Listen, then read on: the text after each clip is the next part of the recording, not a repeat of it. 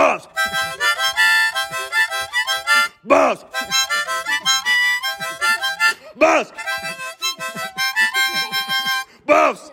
Welcome to At the Buzzer, a, uh, a Colorado podcast for all of your news and notes. It's a very fun week this week. Colorado's finally back in the tournament, which means we get to talk more about the NCAA tournament. Uh, my second favorite time of year, my first obviously being uh, football kickoff week. We're here with Chase Howell, uh, guest extraordinaire. We just did the math right before recording, and I think he's uh, our most tenured guest. Welcome, Chase. That is so awesome. I am so honored to be the most tenured guest. It has been way too long since I've been on. Definitely football Yeah. season, probably the start of it.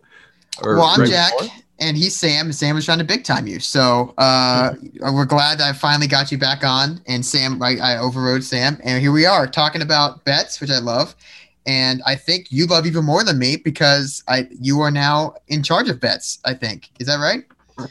Yeah, so I'm working uh, for DenverSportsBetting.com. We're we're kind of a startup um, that is basically just trying to build a Denver betting community and a community of making people better betters. Uh, there- I think there's we see it all the, all the time, like DraftKings, FanDuel. They just attack you and they're so like predatorial and they're really just trying to get you know people to throw their money at them and we're trying to uh, better inform the betters so that they can actually start winning and, and take money from these types of people and, and we're doing that by building a community and we're all over social.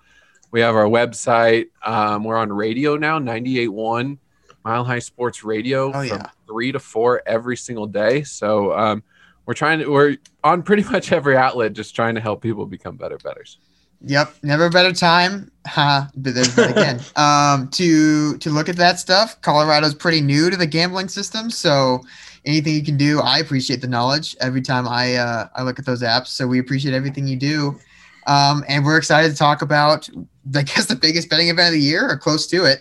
Yeah, the right up there NCAA at Super tournament. Bowl.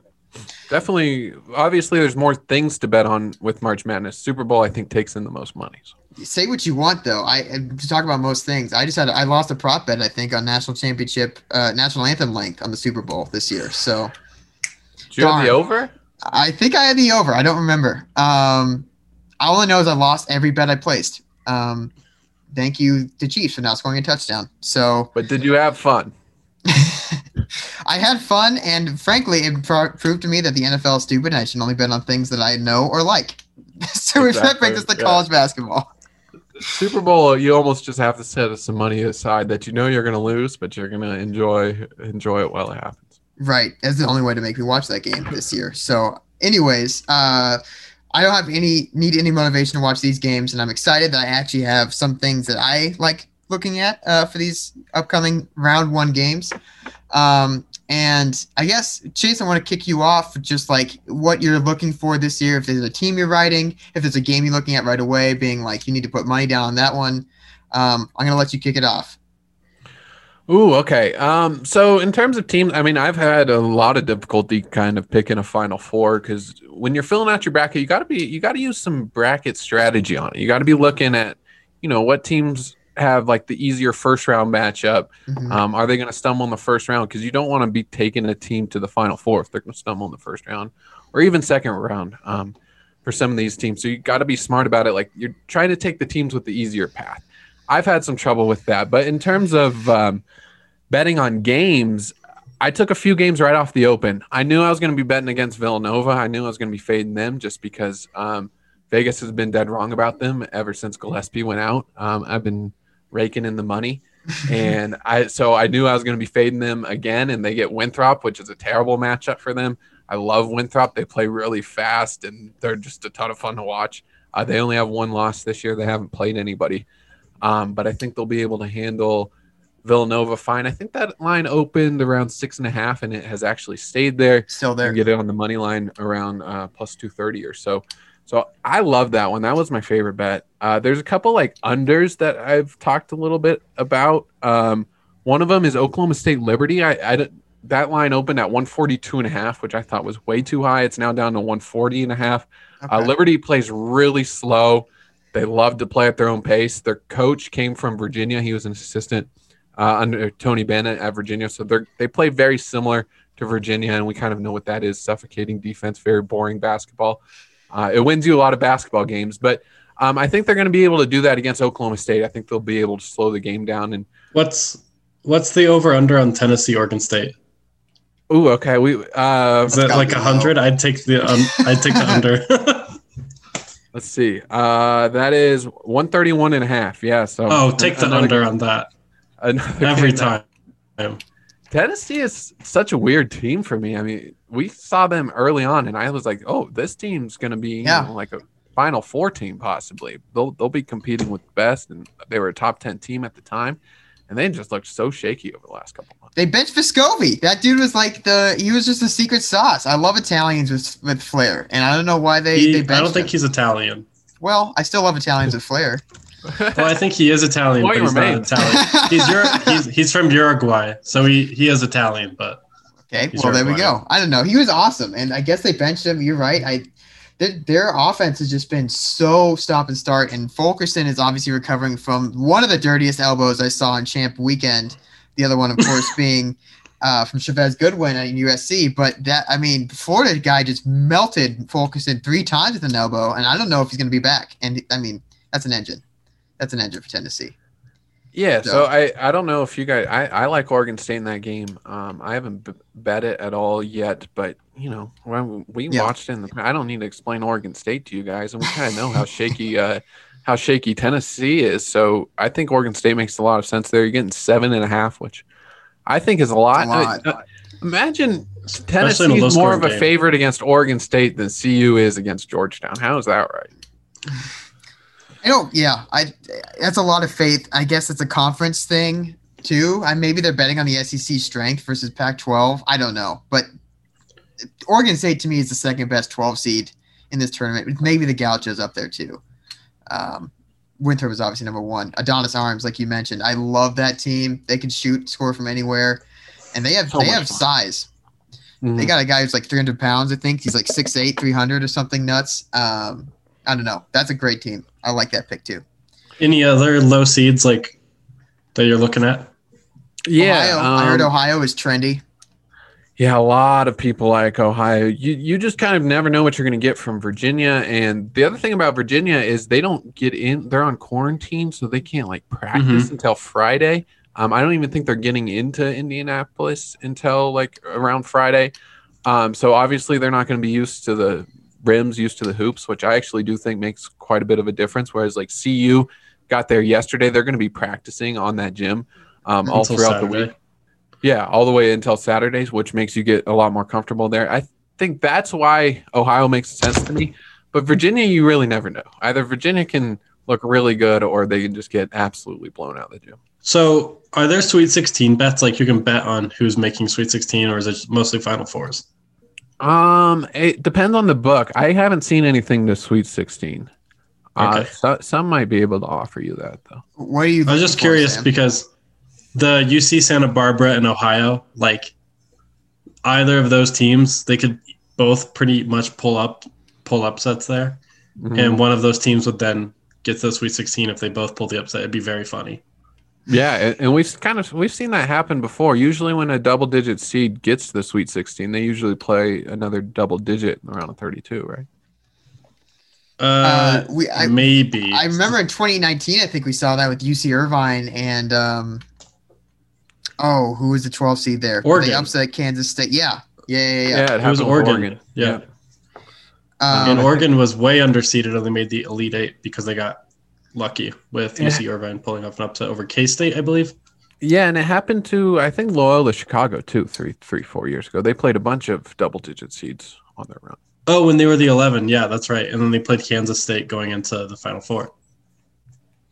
Yeah, so that that's you know that's smart to be looking out for Sweet 16 bets. I don't know if there's a book that offers it. I haven't seen it yet, but I think that's pretty smart. It's also kind of the difference between like bracket strategy and betting strategy. Where I, I was talking about this um, St. Bonaventure LSU, where they both play Michigan. Obviously, whoever wins that will play Michigan. I think both of them have a good chance of beating Michigan, but I don't know who's going to win LSU St. Bon. That game is so Yeah. tight. Mhm. I think it's a coin flip. So is it smarter to just put Michigan in, in your Sweet 16? Yeah, or like uh, the Illinois thing. I was wondering because Illinois is my sec. They're the second best team in my opinion. I have them in my championship game in all my brackets, but they have Loyola Chicago and Georgia Tech as the eight nine game, and both of them could cause some issues. Loyola being like a top ten team via KenPom, and Georgia Tech being a potential matchup issue for Illinois.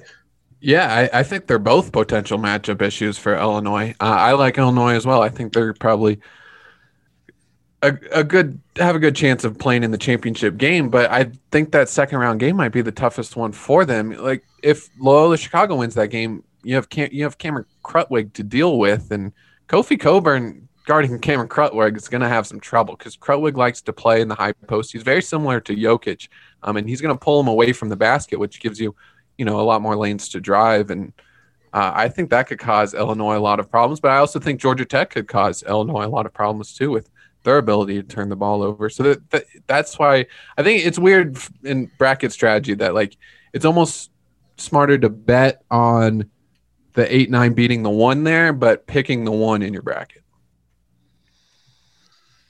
Um, do you want me to get to a couple more upsets? Uh, yeah, you absolutely. go for it. The other one that I've been so I wrote uh, East Regional preview on DenverSportsBetting.com. I broke down every single game, um, all the openers, and obviously I had a few like upsets in mind when I was writing it. But I, I dive into the Texas Abilene Christian game. And Yeah. I know a lot of people are are picking Texas, and obviously Texas is a good team. They have a ton of length, have three point shooters. Those are usually the teams that um, I like to take far. But when you dive into this game, Abilene Christian it is number one in the nation in making the other team turn the ball over. They, they're like number six in I think steal percentage on KenPom. Um, so they love to force turnovers. And Texas is Achilles heel when we've seen them lose a lot of games. They turn the ball over a lot. I think they're they're somewhere in the bottom half in the country um, in turnovers and turnover percentage this year. So that's usually a formula to help a team getting upset. The other thing that helps a team getting upset is three point shooting, which Abilene Christian also does well. They're top 25 in the country in three point shooting. So you combine forcing turnovers and hitting threes. That's my formula usually for an upset in March, which is kind of why I'm, I'm starting to lean Abilene Christian. I think Texas also their biggest issue when I watch them is that their guards just don't pass to their best players. And that if those guards go cold, they're going to be so selfish and they're just going to keep chucking shots Well, because would the worse argue, they play, the more they shoot. Some would say that the guard is their best players. I mean, I love I know, I Matt know. Coleman, and I love No, Matt Coleman Reagan. is their best. Matt Coleman is their best player. I'm just talking about like just the guards in general. Those three: Coleman, Ramey, and Jones. Mhm. They are very selfish, and it bothers me a lot. Yeah, Yeah. and they're, they're really good against uh, teams that are a little bit smaller in the front court because obviously they have Kai Jones, Jericho Sims, even Greg Brown has a ton of length. Um, but they tend to be really good against the teams with smaller front courts, which is like uh, Oklahoma State. That's why they're able to dominate that team. Abilene Christian has a seven footer that they start at center. Uh, Kolton Kohl, I believe is his name. So um, they also have some length behind them, a, a couple of six eight guys. So I don't know if they'll they'll have that ability. Abilene Christian, I believe, is also eligible for the first time this year, right? I think they just made the jump to D1 like three years ago. Um, so that's crazy the good for best- them. Best NFL player from Abilene Christian, Johnny Knox. Who's Johnny Knox? what? we can skip ahead. Um, No, I love Sam. I love seeing- Sam's fun facts. That's what I miss about being on this show. Sam just drops you something that Who's you're like, Johnny "What?" Knox? he was on the Bears. Um, I was looking at like the Athletic. They were putting out some uh, like upset probabilities, and Texas had like a higher chance to lose to Abilene Christian than CU did to Georgetown. I think it was like a thirty percent chance Texas loses, twenty percent chance CU loses. Wow.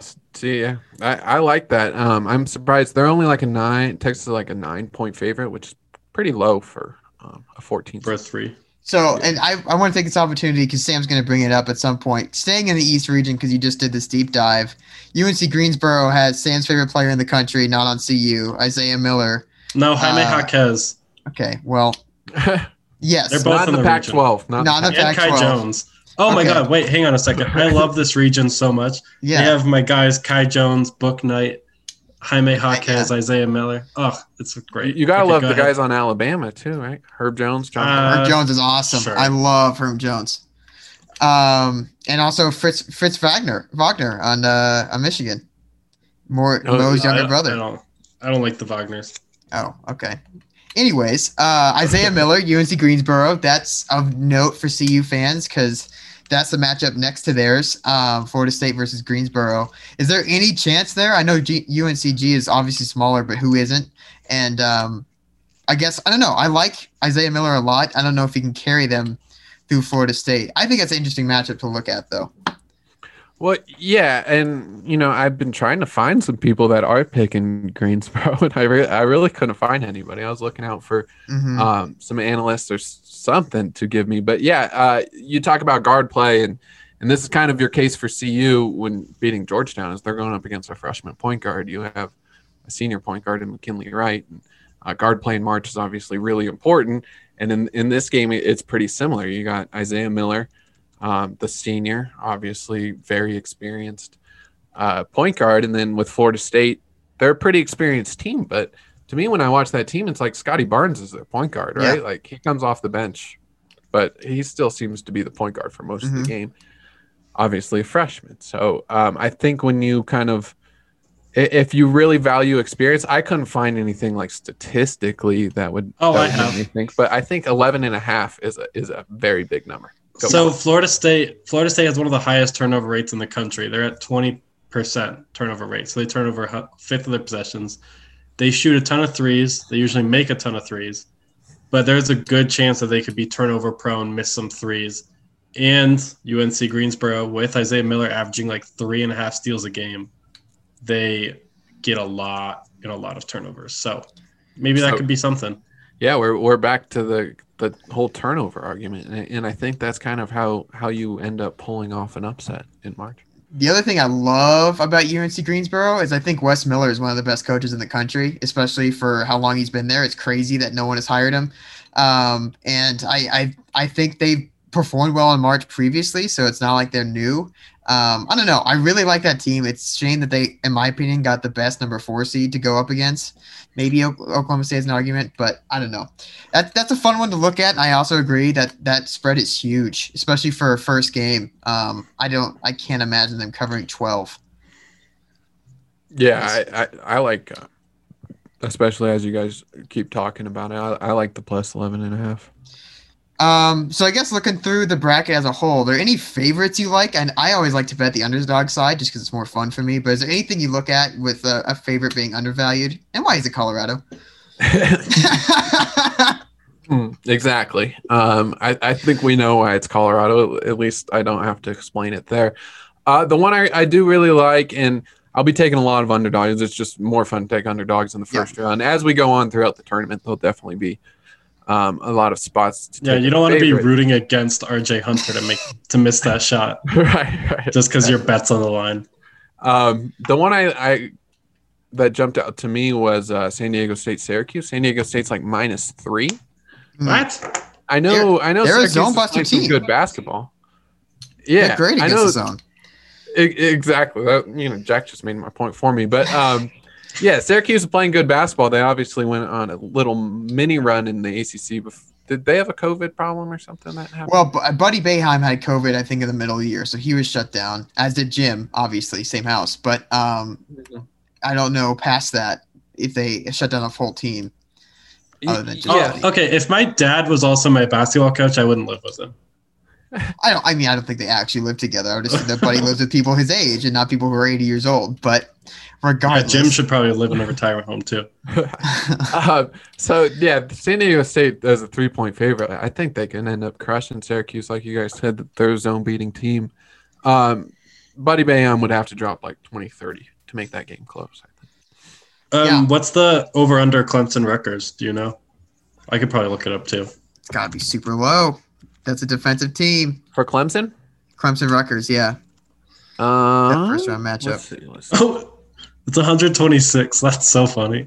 Yeah, So, by the way, that's another team I really like too, and to go past their first game if they win. I think if Clemson wins against um, Rutgers to your Sweet 16 points, Sam. I don't know. Houston has not impressed me really as a two seed. Um, and I think Clemson is can do enough there to maybe get some value if they win that. Well, first then game. them being in the same region as West Virginia would go to your West Virginia Final Four pick because that could really help you. Deuce McBride, gotta love him. What, yeah, and if Clemson ends up beating Rutgers, I mean, I would love the under in that Houston Clemson game. Oh my god, Yeah. the game's gonna end up being 55-50 or something. So Uh, yeah, go for it, Sam. why why is Colorado being so undervalued right now? I have my own thoughts, but I want to hear yours. Well, especially on the betting market, um, it's a lot of public opinion, It- and public opinion right now, especially with the media narrative of Patrick Ewing and just like how cool it was that he was able to win in at Madison Square Garden, all that stuff with everything that they've been through. They're the media darling, and public opinion just loves Georgetown. So, um, I I think that's the biggest reason for me. I found a I found a fun chart here that I, I've been referencing a few times as I'm looking at games. Um, and someone on the college basketball subreddit, Faded Crown 95 is his name. I don't know if that helps you at all, but he did a they did a, a chart of the win probability as put out by like ESPN BPI versus the the pick percentage of those games. And of the first round games, the team that has the least value with pick pick percentage over BPI win probability is Georgetown. So to me, that speaks to your point that people really want Georgetown to win a champion a tournament game. I think, and that's that's as far as they're looking. Um, and they also coming in really hot. The thing that I keep coming back to, and I honestly forgot uh, after Saturday, is CU is also really hot. They've won Right. six of their last seven. So it's not like CU's like stumbling into the, the the tournament here. They lost a championship game in which everything went wrong. But I don't And they still just barely lost. yeah, exactly. So I think public betting is definitely public money is definitely on the Georgetown side. Um, I don't know. Is is would you bet on CU minus five comfortably, or is it the easier bet on the the point totals here? Um, you know, I, I'm not one to really ever bet on CU, um, especially on a side. I'll, I'll take the total or whatever. I just feel like whenever I bet on them, I'm usually jinxing them or whatever. Yeah. I'm pretty superstitious. Oh no, they'll jinx that. themselves. Don't worry.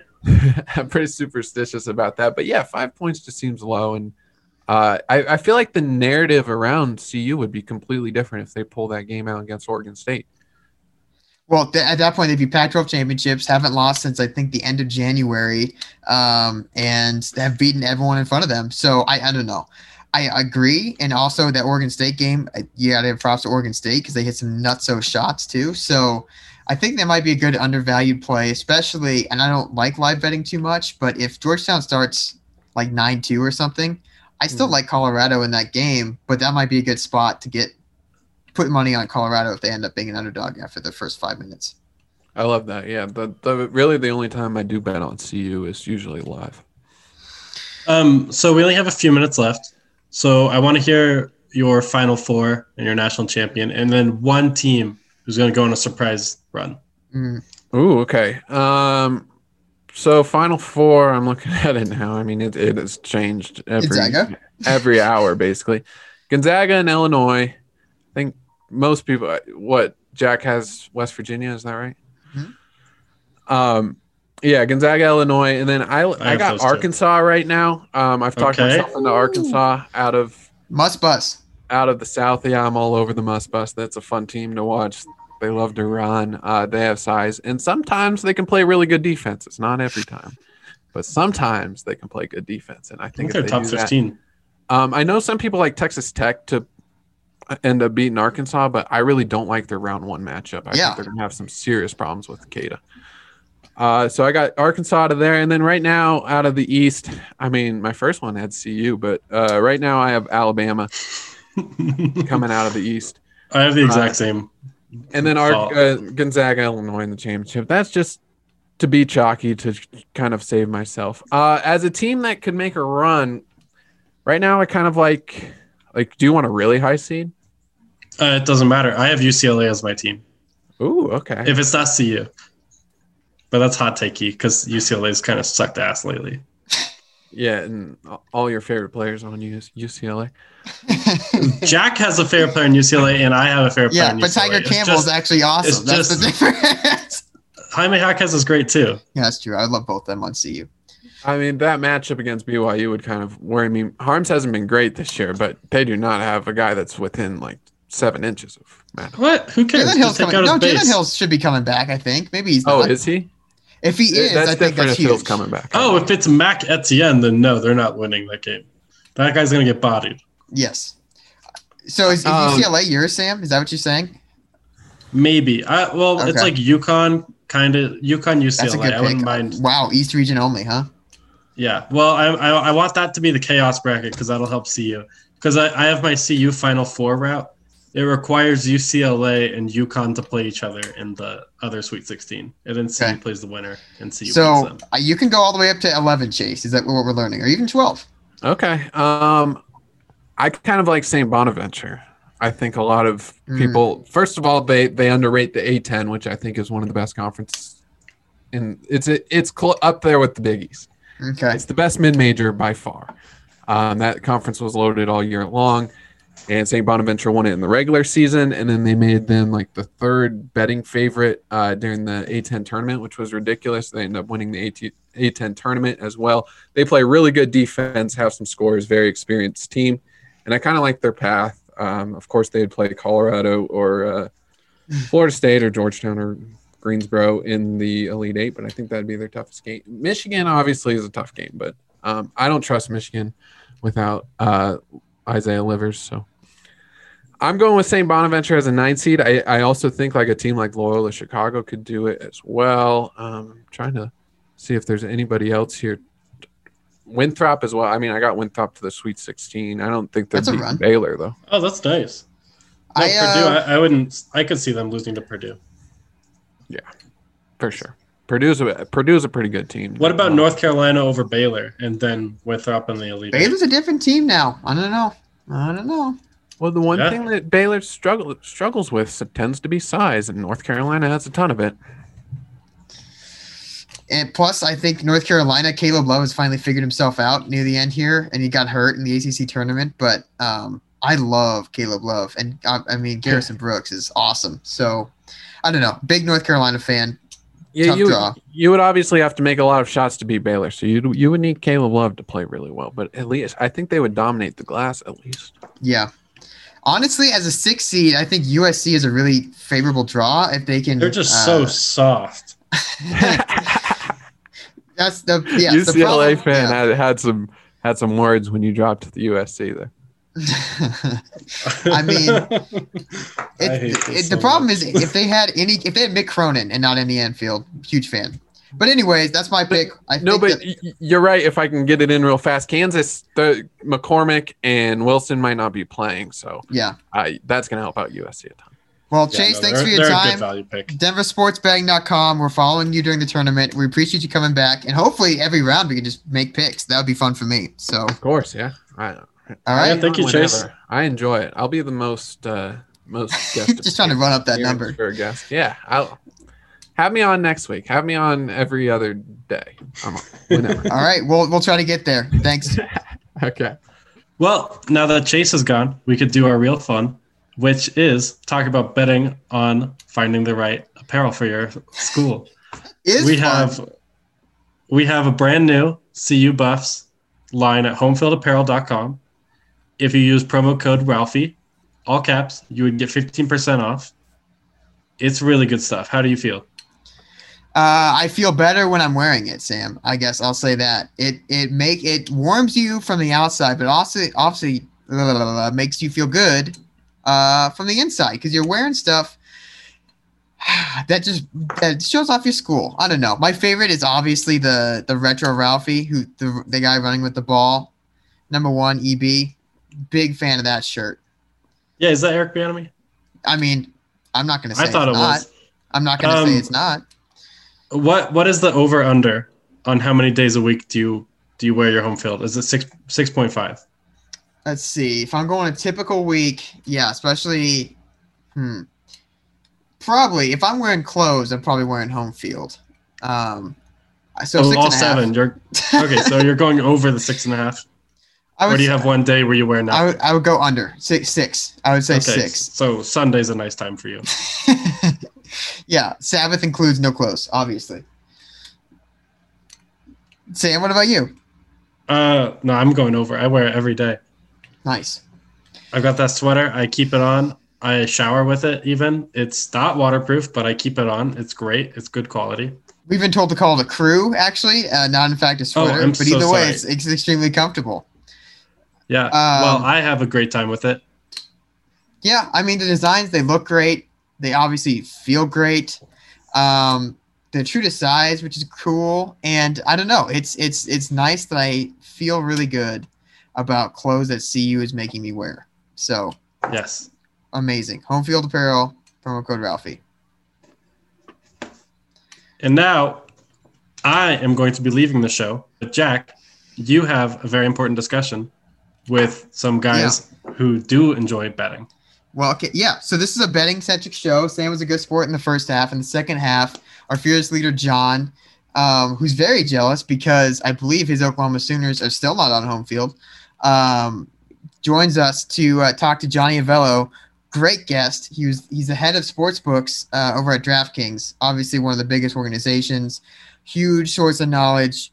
Um, and we talked to him about all things gambling, what to look for in any game in March Madness um, it, what you know when you're betting on neutral court basketball, weird things happen. So here is John, me, and Johnny Avello. We're joined by uh, a great guest, a timely guest. Now that the NCAA tournament lines are set and seeds are set, we have Johnny Avello from DraftKings, who's the, the head of sportsbooks over there. Welcome, Johnny. Hi guys, uh, thanks for having me on. Good to be with you. Well, yeah, I thank God you, you called when you did. We we got to talk because uh, I certainly have plenty of questions I'd love for you to answer. Um, Let's, but I'm sure do you're, it. yeah, I'm sure you're really busy this week. We appreciate the time. Um, and I'm, I'm just going to jump right in on Colorado. Um, we were, we were talking a little bit about the front, and as we know, CU had a great year this year. Uh, but they're playing a team of destiny, Georgetown, that, that wouldn't have been in the tournament if not uh, for a crazy run in the Big East tournament, um, where, where Patrick Ewing won four games in four days at his old house, Madison Square Garden. Um, just looking at those two teams right off the bat, both teams are pretty hot. Um, CU has won six of seven. Georgetown hasn't lost, obviously, in the last few weeks. Is that something you're looking at heavily when you're looking at these lines, um, specifically just for this game, or is that something that kind of cools off as as teams move to Indianapolis? Well, in, the two teams uh, certainly are different on how they get here. Mhm. Uh, Colorado, you know, we mentioned 22 and 8. Uh, and the strength of Colorado this year was home. I think they're 11 and 1 at home. Mhm. They did struggle on the road a little bit at 6 and 6, but the teams they played, you know, they beat UCLA, Arizona State, Cal, USC down the road. They, you know, at the, towards the end of the season. So they were on a good run. Lost the conference turn in the conference tournament, but still worthy to get there. The Georgetown team, uh, you know, what made them? I think the attorney just take a look. Probably had to take a look at them. Probably wouldn't have got in, but what they had to take a look at is the way they were beating these teams. They were beating these teams by 30 points. Their defense was really solid here at the end of the year. And I think that's what uh, Colorado has to contend with in this particular game. Um, we open this game up five, Colorado the favorite. We're down to four. So the so called, you know, wise guys who bet these games early have taken the dog in this game, thinking that I think they're thinking that Georgetown will play that same type of game, try to shut down Colorado uh, with the defense they've been playing. But um, both teams are worthy to get here because of the way they played at the end of the year. Um, but you know, Georgetown, I don't believe gets in if unless they win that final game. And you, you talked about the um, obviously Georgetown had a had a great run through the Big East tournament, and we've seen in the past when teams have been able to carry that momentum. Uh, UConn during their great run, Syracuse has done it too. Carry that m- momentum from winning the Big East tournament into the NCAA tournament. How much does the uh, the public action after seeing Georgetown, seeing that run, and seeing momentum? How much does the uh, the public action factor into that to that line and to where the number falls, or does it not really at all? Well, it does. You know, the, the public knows Georgetown for a long time and many years. Uh, you know, knowing that Georgetown has a history of pl- being in this tournament uh, and playing well in it at times. Colorado does not have that history, so uh, Colorado might be a new face for for uh, customers who are betting the NCAA tournament, and for the first time in some states. So uh, I think that's what Georgetown has going for them as far as uh, you know public perception. Um, that doesn't always work out. Um, you know, the games will. I think the game will be close, and uh, things happen at the end of basketball games that change why teams cover and why they don't cover. Could be free throws, could be a couple turnovers, but I think this game will be close early and for for the most part, most of the game. You know, you mentioned Georgetown's defense, especially down the stretch. I think the over under at this game was was 138 or maybe 137. Uh, correct me if I'm wrong. Does that number okay? Does that number feel right to you? It has both teams scoring, you know, high 60s or around that area in the 60s. Does that does that sound right? Looking at how these teams are playing defensively right now. Yeah, we actually opened it up 139. We were a bit okay. down to 138. Um, I think uh, you know it could get bet back up a tick by the players who don't like to bet under in college basketball games. but the way the way to look at this game is, I think it's an under game uh, because you know that's how George that's what Georgetown needs to do to win this game. Okay, is you know to clamp down on the defense, and if this game gets carried away and it's a uh, you know one of those games where it turns into a shoot fest, I don't. I think Colorado's probably the right side. And Colorado going against the Georgetown defense, Colorado has a standout senior point guard who, who may not have a lot of NCAA tournament experience, but he's played in plenty of, of big games. Of course, we're talking about McKinley Wright. From a betting uh, betting perspective, how much of an impact does that make on uh, on their chances, not only in Saturday against a Georgetown team who hasn't been to the tournament either, but but moving on past that, how much of an impact can that experienced senior point guard make? Makes a big difference, but there's going to have to be other guys that step up. Mm-hmm. One guy cannot, uh, you know, be the lone scorer, the lone star for a team to win. There has to be somebody on that team who's going to uh, shine where he maybe had some good games during the season, but he's going to have to step up and have you know multiple good games for that team to because when you look at who those guys are playing next, I mean, it gets pretty tough you know, you play most likely you meet Florida State the next game. That's a good team. Um, that's an athletic team. So you know, you just you don't do it with one guy. One guy can get you by one game, possibly two, but it's team effort to to go far into the NCAA tournament. You know, it's also so strange. This is the first year where all the regions are played in the same state and the same city in, Indianapolis. Um, one thing I noticed is, is CU's playing Georgetown at uh, Hinkle Fieldhouse, which is where Butler plays down in Indianapolis. So Butler being in the Big East means that Georgetown has played there every year uh, since Butler joined. Is court familiarity in general something at the NCAA tournament that that you look at to, to bet aside? Is is someone knowing that court or being able to shoot in that court something that you look at going going into a game, or is that something that doesn't matter? I've always looked at it in the past because you know there were the regions were split up in different parts of the country, you know, and some of the high seeds would stay in you know their region and others would get shipped out, uh, and so they didn't always play on their home court, but some had close proximity, and close proximity certainly means some sort of home court advantage. Now, all the games now take place in Indianapolis, right? Uh, so, or at least you know boundaries within Indianapolis. Mm-hmm. Um, I think this tournament benefits. I know it benefits Purdue, right? Because I think they're, they're actually going to get a home court game, uh, and it benefits the Big East. Uh, the you know the, the I mean, it, sorry, it benefits the Big Ten. The Big Ten has a lot of teams that have played in you know in this area and less travel for these guys, uh, whereas others are going to have to travel. So even though no one besides Purdue actually gets home court, um, as a conference, I think it favors them. Now, you mentioned Georgetown playing here in the past. Yeah, I guess, you know, some of the players haven't. The team has, but some of the players haven't. So I guess there might be a little bit of familiarity with the court. Yes. You, you made me when you mentioned the the Indianapolis aspect and, and the bubble quote unquote aspect that we're, we're going to see in this tournament. Have there been has there been anything that you guys have taken into account when when making the lines for this tournament that's different this year? Because there aren't the regions, um, because everyone's in the same place, because teams are um, obviously a little bit more sequestered than they would be in a typical tournament. Has any of that factored into how you've built these lines uh, to, to, start the tournament?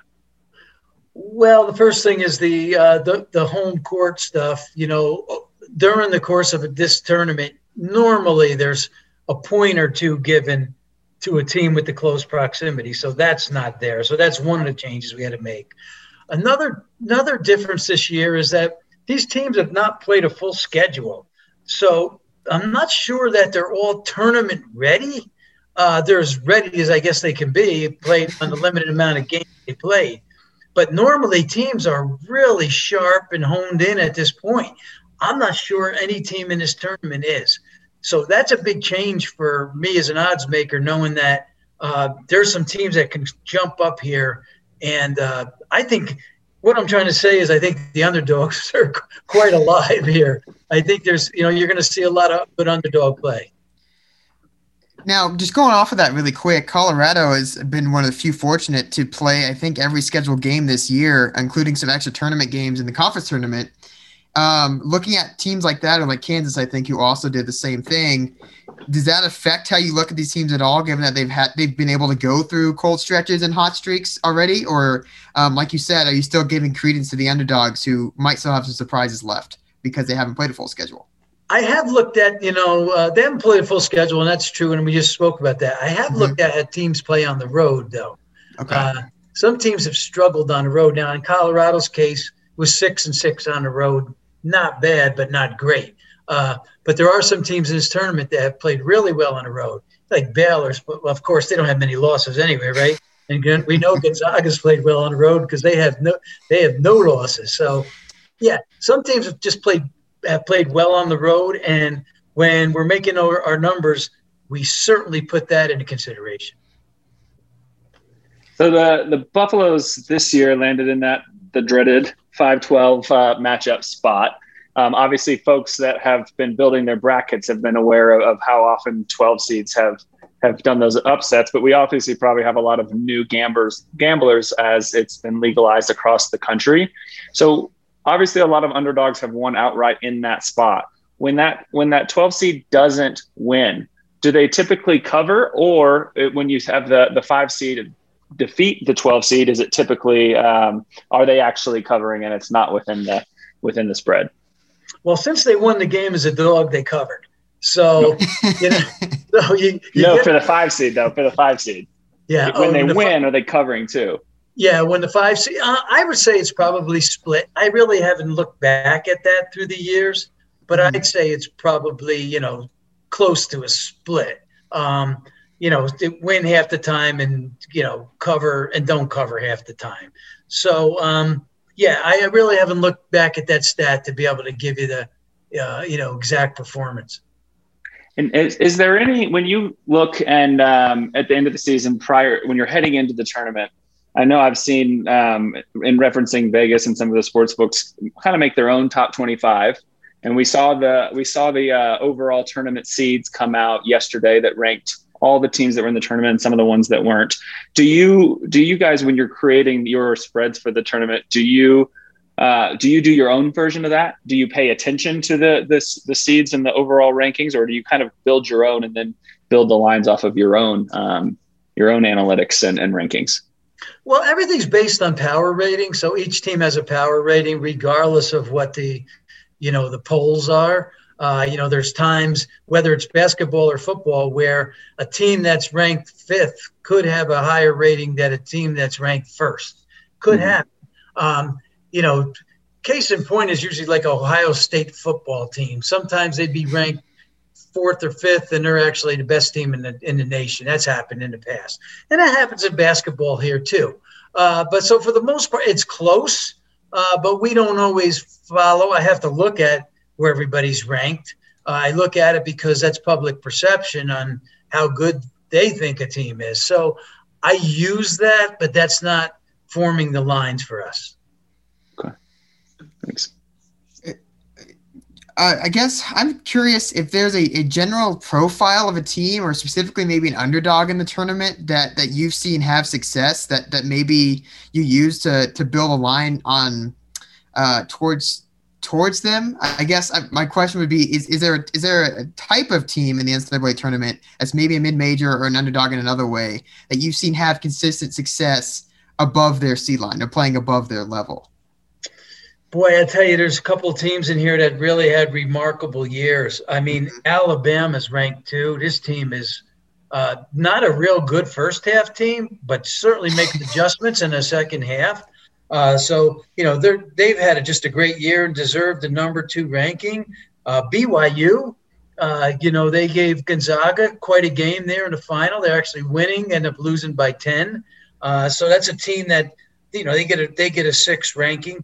I think there's a lot to be said for a lot of teams. But when you look, you know, when you look at the, we can talk about the Pac-12 where Colorado comes out of. A lot of teams didn't play well down the stretch, and that's why there's not a lot of good rankings there. I mean, mm-hmm. USC got a six, and Oregon got a seven. Uh, you know, so I think some of the, and look at UCLA, they're actually in a play-in game in the 11. So that conference could have done better, uh, maybe some higher seeds. It's just maybe the the poor the lack of pl- good play down the stretch I think hurt the conference. So looking at Alabama and BYU, they, they have a commonality, I think, where they both can shoot quickly and get hot quickly. Um, is that something you you weight pretty heavily when you're looking at a team that can that can maybe advance pretty far, or maybe you can they can easily cover their their seed line or their their line in the game? Uh, we, we we base it game up by game. You okay. know, but then we'll look at the next matchup. Uh, okay. Uh, that type of play doesn't always work. Uh, it works against certain teams, but not necessarily in your next matchup. So we'll look at each matchup individually and make the adjustments we need to make as far as the spread's concerned. Okay. So heading into this tournament, especially because we didn't have the tournament last year, you've got a lot of a lot of Americans who are able to um, gamble legally in their home states now, and they they previously weren't able to unless they were one of the lucky few who got out to Las Vegas um, for that first round. And it, it seems like bettors are just being bombarded with information and content and picks and and, and angles. And how how do you advise uh, uh, Joe Public gambler to kind of wade through all that information? And, and really find find the angles and the and the data that minds that that matters to them? Or do you almost say at some point you're just going to drown in that anyways and you still kind of go with what your gut is? How do you how do you recommend that folks that might be new to this um, find their find their best way for them to pick their winners? Well it all starts with the selection show doesn't it? And you know in a selection show usually the guys say well this is my this is the first biggest upset of the of the tournament. You know, this team's going to knock off this team. Well, you you absorb that, you listen to that, uh, and if that influences you to make a pick, that shouldn't. Uh, that's good, and you should listen to why they think that's going to happen, and then you'll go on, you know, on the internet, and you'll you'll see some other guys doing the same thing. So, what I would say, my suggestion is that information is great, and so now you know that so now go and do your own research and see why those guys are thinking that way. Because once you break down some teams, you may look at a team's offense, you may look at their defense, and you may look at their turnovers, and you may look at free throw shooting and scoring percentage. And after reading all that in a matchup or look at strength of schedule, who some teams have played when they've played against, you know, better teams, they don't shoot as well. When they play play against weaker teams, they shoot really well. Uh, that may change your mind on any of those factors may change your mind on what your selection is going to be. Or it may uh, just you know further enhance what you heard. So i would say to listen but don't let that be the final judgment on your selection. Great. Thank you um, I you know this year was a great year for the Big Ten conference. They had two number one seeds in the tournament. They had two number two seeds as well. Are you looking? Are you noticing if, if they're being overvalued at all by the public, given that they've they've been so visible and they've been able to beat each other up for for the last three months in order to get to this spot, or or are they actually pretty properly rated and properly bet at? I guess at, at that level. No, I think they deserve. You know, I, and they deserve to be the conference that would win it. Uh, You know, if you look at in, who would be the top conference, it would be them Mhm. because of all the reasons you said and some of the you know top seedings they do have. Um, what will happen is, and this has happened in the past, many many NCAA tournaments. As the tournament starts and the Big Ten continues to do well, uh, they will continue to get bet through the tournament. Um, you know, uh, will be lopsided on those games. If they don't do as well and there's some upsets of those teams, they'll be bet against. And that'll happen not only for the Big Ten, but other conferences because the betters like they have this feeling that maybe a conference that's doing well in a tournament, maybe they are tournament ready. Uh, you know, they've uh, they put themselves in a good spot to win games in this tournament. And since they're hot, I'm going to go with this conference until things go bad. And so we'll notice that right away, uh, you know, from the beginning of the tournament, if there's certain conferences that are winning and if players are riding those conferences. Interesting. I've never never thought about that. Um, Yeah. Another another unique factor we have this this year with um, with the pandemic and the possibility, although hopefully it doesn't happen, the possibility of a team um, having to withdraw from the tournament because of a positive in advance, and there are the teams that didn't make it are on standby in case that does happen. Uh, do you and your team are you having to almost prepare for that circumstance with some of the top teams like a Louisville that could, Louisville that could be uh, potentially getting a, a late trip to the tournament because someone else had to bow out? Are you guys having to prep on some of those teams that didn't make the cut but could end up being a replacement team? Yeah, yeah, we're real familiar with those four. I mean, Colorado State is one of those teams. Yep. Uh, I think Ole Miss is one, and uh, Louisville, and I'm trying to remember who the fourth one is. But we're, St. Louis is I think the last Yep. one. so we're pretty familiar with the teams. We're ready to plug them in if needed.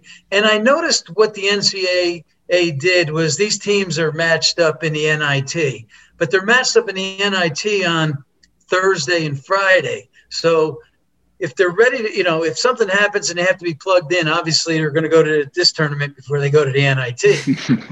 so, um, so uh, yeah, we're prepared if that if that's going to happen. Now, remember that does have to happen in round one. In round any round after round one, I think if a team gets COVID, it's you know it's going to be a loss, and the other team's going to move on. Unfortunately, that's a you know not a great way to do it, but there is no other way to do it. Um, but you know, we mentioned that Colorado State team. Um, I thought that team had a pretty good season this year. Maybe could have got in at a at an at large bid, but you know it didn't happen. Um, so, but they are one of those replacement teams, and we'll see uh, if you know if they if they're going to be called on. I think they're second to be called on. I think Louisville's first. Yeah, I think that's right. I think Louisville is the first replacement team, is their official designation. Um, but hopefully everyone stays healthy throughout the tournament. I hope Um, so. you know, I, I was looking this year also. It's unique because I think it's almost a Gonzaga versus the field situation in terms of how much attention and money is being placed on on Gonzaga as the national champion. Um, I was looking, and, and Gonzaga just has a huge uh, proportion of the the national championship winner bets, and obviously uh, they have the best odds by far. Um, when it's that sort of situation where it's obvious that one team is is the clear favorite, uh, I guess uh, how do you hedge against that um, to make the rest of the field a, a competitive argument um, for people to place their bets on? Yeah, you know, Gonzaga did take a lot of money this year, um, and, and they were never that high in the future book. I mean, Mhm. the highest you, and you know, going back, maybe they were, maybe they were seven or eight early, but you know, now they're sitting at nine to five to win a tournament, undefeated at twenty six and zero, uh, and that is absolutely a turnoff for anybody who wants to bet them to win the tournament. You just cannot bet them at nine to five right now. Uh, you know, you think about it, you have to win six games. I think you're much better off betting them on a money line each and every game, just rolling the money over. I think you'll do better than nine to five. Uh, but there's some others out there that there's still some good value out there in the future book. Um, and you know that's where I would advise people to look. You can still get teams like Houston. You know, Houston's. You asked me about one of these teams who were, uh, you know, played over expectations. Houston's one of those teams. You know, they got a two seed, and even though Gonzaga's a one seed at nine to five, you can get a Houston Cougar team at eighteen to one. Uh, and so there is some still value now. That doesn't mean that Houston's going to win the tournament, but anything could happen. We know that. Um, but the value's more in looking a little bit deeper into the pool uh, because the value at Gonzaga is, is gone and it's been gone now for quite some time. Speaking of Gonzaga, and you mentioned that game against uh, BYU uh, earlier where they were down at the half and then had a big swing. Um, that was one of the games where I jumped on Gonzaga live when they were down big, and obviously they were able to well, able to come out on top on that one with uh, with the ability to in game uh, wager uh, through DraftKings uh, during the game. How how do you recommend users navigate? So many games on so many swings and changes in, of momentum. Where do you think real opportunities lie to okay, um, uh, Alabama had a slow first half, but I have a good feeling they're going to have a, a, strong second half. Where does that opportunity lie, and where do you recommend people maybe hold hold back and wait before that placing an in-game wager? Well, you know, it's it's hard in the first round because there's so many games going, but there are you know four at a time going, but it's all day long, and so if you're going to really concentrate on a tournament, you've got to kind of just keep your mind on a tournament and put everything else aside and that includes work too. so, so you're right. There are some opportunities out there. If a team is a 20 point favorite and the and the underdog uh, starts off the game with a 10-2 run, uh, that team now all of a sudden becomes a 10, 10 and a half point favorite instead of a 20 point favorite. Uh, so those are those are the opportunities you need to look for. Um, and it's just a lot of perusing uh, and you know just keeping your mind and and actually clicking fast too if you mm-hmm. wait too long if you see a good value and you wait too long you'll lose it because in-game wagering is very fast but uh, in-game is a place where money can be made it's about uh, you know looking for the value and kind of using your intuition to know know a team and know how they play and know their slow starters and and, uh, and know that they uh, are no strangers to comebacks. Great, thank you. One thing I've heard mentioned often with the tournament um, is is the effect of st- stadium shooting when, especially in the national championship, at least in prior years, where you know if you're playing in a large empty stadium, sometimes there's there's a perception at least that that can affect the shooters and make it for make a lower scoring game than it would be in a normal basketball arena. Um, is that something that you actually see bear out uh, in like the over under totals? Is that something that you keep in mind as you set those over unders, or is that something that's mainly just a, a, public myth that we don't need to worry about? No, I do. Um, okay.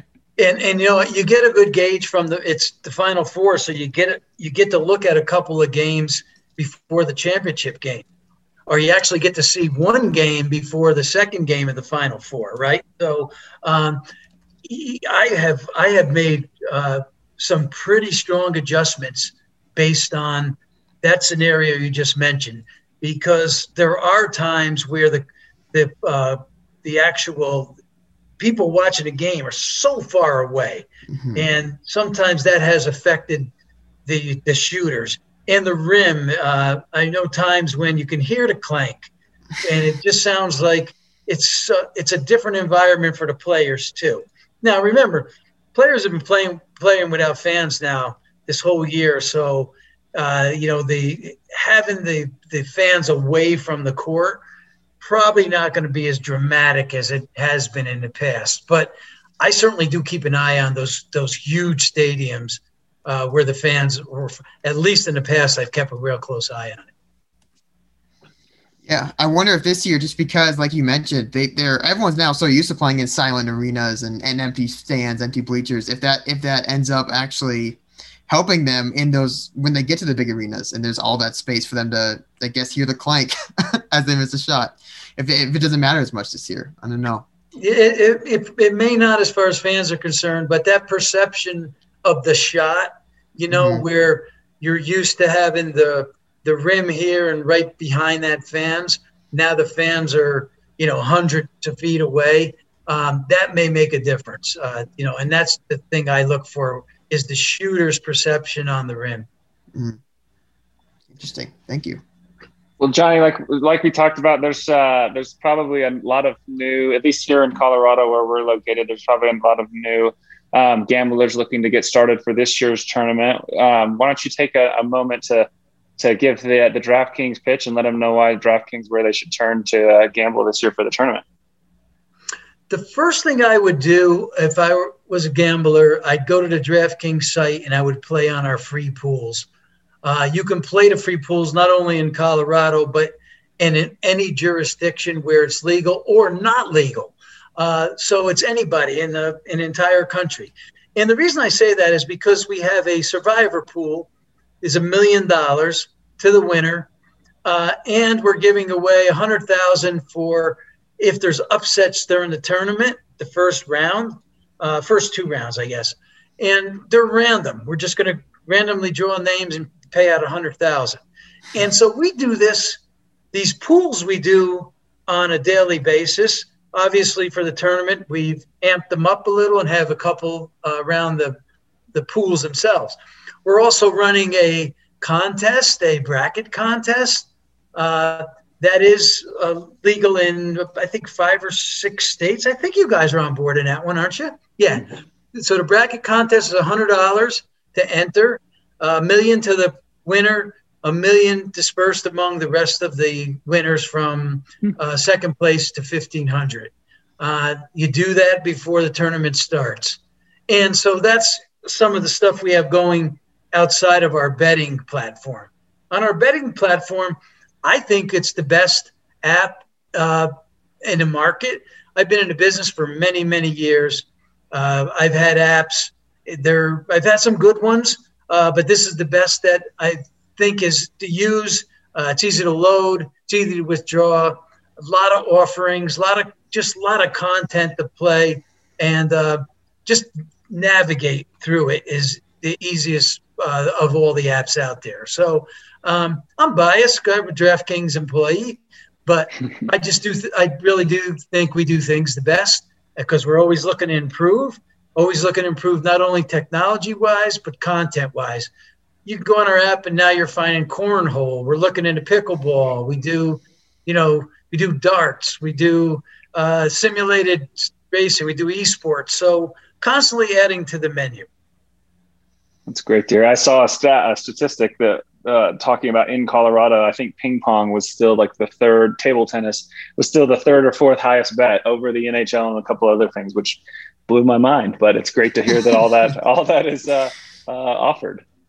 Yeah, I think the guys like to bet the, the table tennis point by point, which is in-game wagering. So I think that's where a lot of the money is for uh, table tennis in Colorado. Wow. That's crazy. yeah. yeah. Well, uh, when you quickly need to bet that Alabama second half line, DraftKings is the place to go because, uh, like you said, it's so easy to get to that, get to the game you're looking for, and, and put some nice money down in Colorado. Um, so I, I think that's all I had for questions. If if you're also done, John, Yeah, And, I uh, that was it. thank you so much for your time, Johnny. That was awesome. You're welcome, guys. Thanks for having me on. We'll talk again. Good luck to the tournament. Good luck to the users, and good luck to Colorado teams, whether it's NCAA big dance or NIT little dance. Absolutely. Thanks, Johnny. Okay, bye, guys. Boss. Boss. Boss. Boss.